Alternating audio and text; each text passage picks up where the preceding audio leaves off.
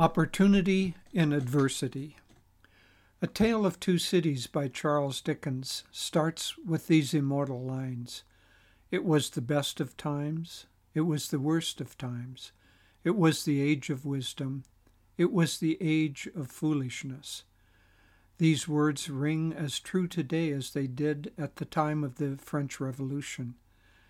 Times of adversity push people toward the extreme ends of the spectrum into wisdom or ignorance. It is natural to think that the coronavirus is the enemy. But Paramahansa Yogananda said that, quote, essentially, conditions are neither good nor bad. They are always neutral, seeming to be either depressing or encouraging because of the sad or bright attitude of the mind. End quote. If our reaction to the pandemic is to shrink in upon ourselves and think me first, then this will seem to be a disaster. But we have a golden opportunity to resist that temptation. We can push back against adversity, expand our sympathies, and loosen the grip of ego. In fact, this year may well be the greatest spiritual opportunity of our life. We already know what to do. In truth, the upward path is quite simple. Through the ages, the guidance has been spoken to us by saints and whispered to us through our own conscience. Love God with all your heart, with all your mind, with all your soul, and with all your strength, and love your neighbor as yourself. We really don't need any more advice than this. We just need to do it. The goal of the spiritual path is to dissolve the ego, which happens automatically when we open our hearts through empathy, kindness, and love. Try to feel the reality that others are experiencing. Put yourself in their shoes.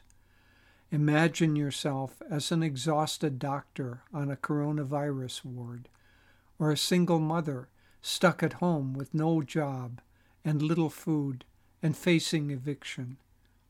Reach out in both prayer and action to those in need now. As we do so, there will be less of me and more of God. Keep your mind strong and positive. Thoughts create magnetism, expansive or contractive. We can fill them with courage and compassion or with fear and selfishness.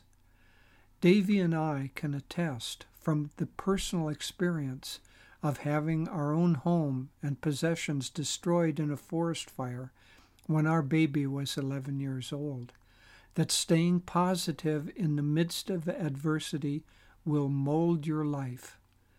As you pass from this life, you will look back and see that this period has been one of the greatest opportunities for growth of this whole incarnation. The best news of all, we don't have to go through it alone.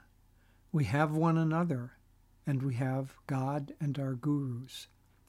Use this time to strengthen your bonds with family, friends, community, and strangers.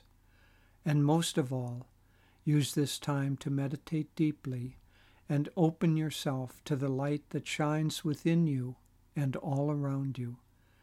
If you do so, this will indeed be the best of times. In the light, Nayaswami Jyotish.